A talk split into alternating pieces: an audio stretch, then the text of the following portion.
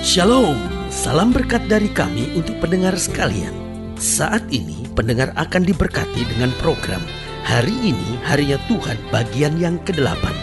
Sebuah program rohani tentang doktrin Alkitab yang menolong kita untuk semakin tertanam dalam kebenaran firman dan bertumbuh dalam kemuliaan bersama hambanya Pendeta Gilbert Lumuendo, STH.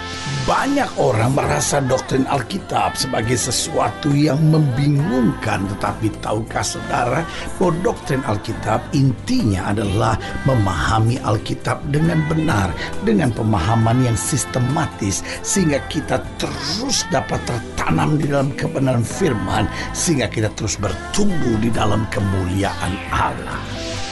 Buka hati saudara sekalian untuk menerima berkat-berkat firman-Nya hari ini. Menjadi orang percaya bukan seenaknya dan sebebas-bebasnya. Betul kata Alkitab, kita adalah orang-orang merdeka. Betul kata Alkitab, jika anak itu memerdekakan, kamu benar-benar merdeka. Tetapi Alkitab juga berkata, jangan pakai kemerdekaan itu untuk bebas berbuat dosa. Karena itu menjadi orang percaya bukan seenaknya, semaunya, namun ada hal-hal penting, ada tugas-tugas prinsip yang harus, yang mutlak dikerjakan dan diperbuat. Yang pertama yaitu harus mengasihi, karena mengasihi itu bukan pilihan, it's not a choice, bukan sebuah pilihan. Kamu boleh mengasihi, tapi kalau kamu udah nggak kuat ya udah mau diapain, nah, nggak bisa. Itu harus kasihilah sesamamu manusia seperti dirimu sendiri. Bahkan Alkitab bilang kasihilah musuhmu dan berdoalah bagi orang yang menganiaya kamu. Jadi jelas prinsip firman Tuhan hidup Kristen bukan gak ada aturan, bukan merdeka seenaknya semaunya, tetapi jelas harus mengasihi. Mengasihi bukanlah request from God, but command of God.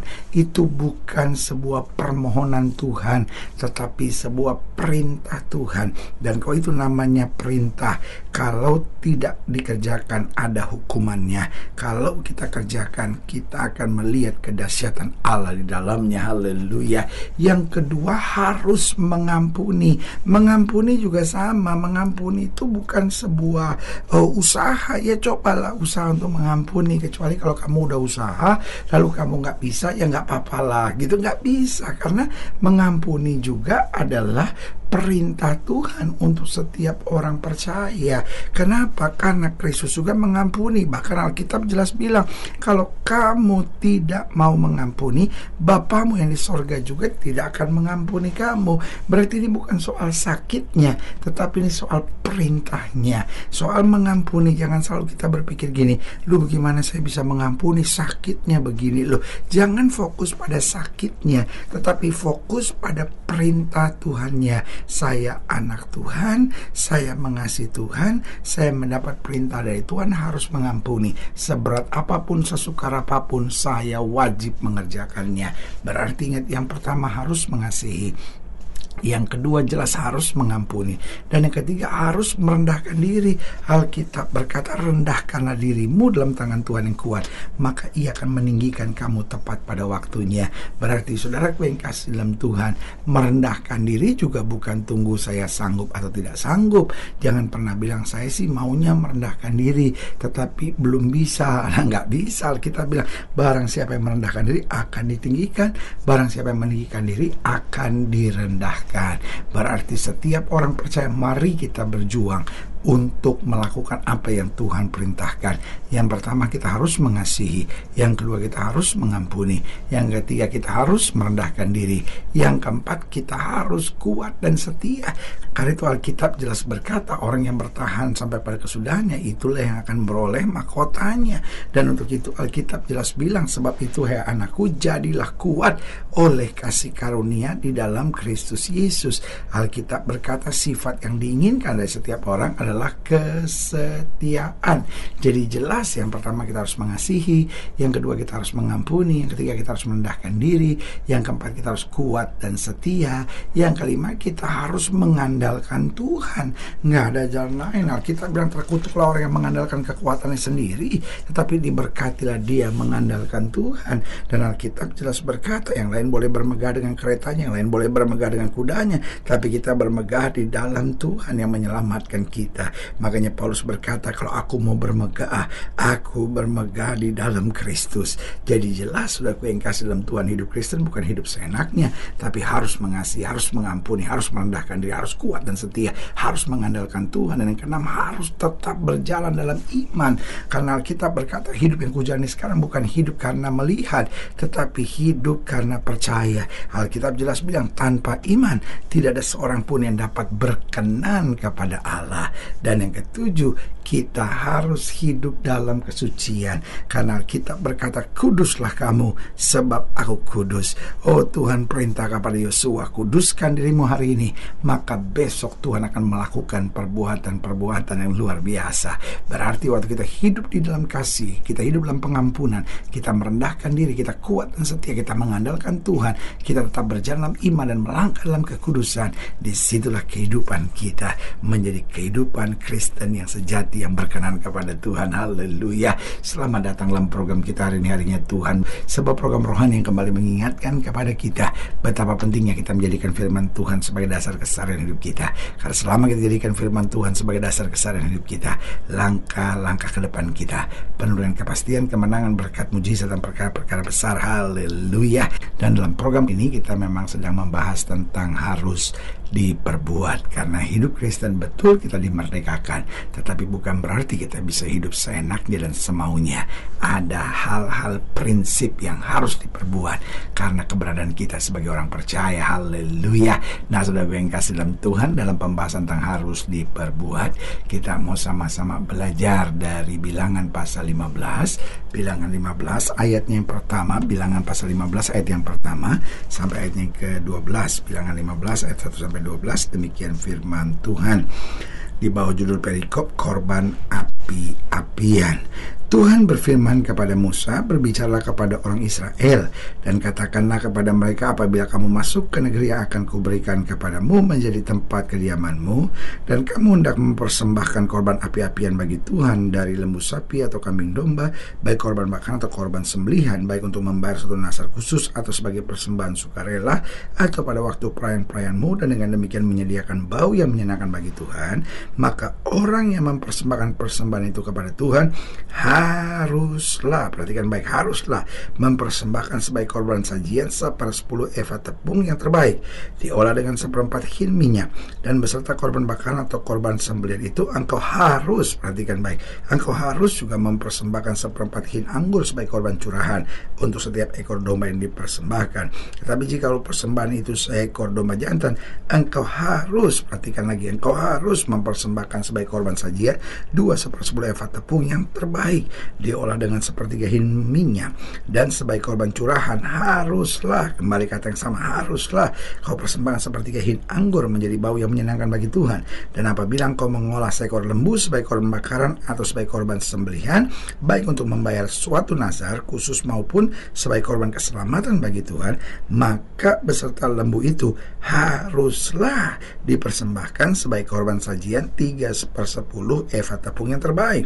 Diolah dengan setengah setengah hin minyak dan sebagai korban curahan haruslah kau persembahkan setengah hin anggur. Itu korban api-apian yang baunya menyenangkan bagi Tuhan. Demikianlah saya ulangi sekali lagi harus diperbuat untuk setiap ekor lembu dan untuk setiap ekor domba jantan dan untuk setiap ekor domba atau kambing. Beberapa pun jumlah hewan yang kamu olah untuk setiap hewan itu harus kamu perbuat demikian juga. Sudah bayangin berkali-kali diulangi satu kata penting begini harus harus harus. Itu berarti orang percaya terikat dengan hukum yang sangat jelas. Kita nggak bisa sembarangan saudara yang sudah pikir wah hidup Kristen Yesus sudah mati buat kita dari salib. Anugerah membuat kita bisa hidup seenaknya. Betul kita merdeka.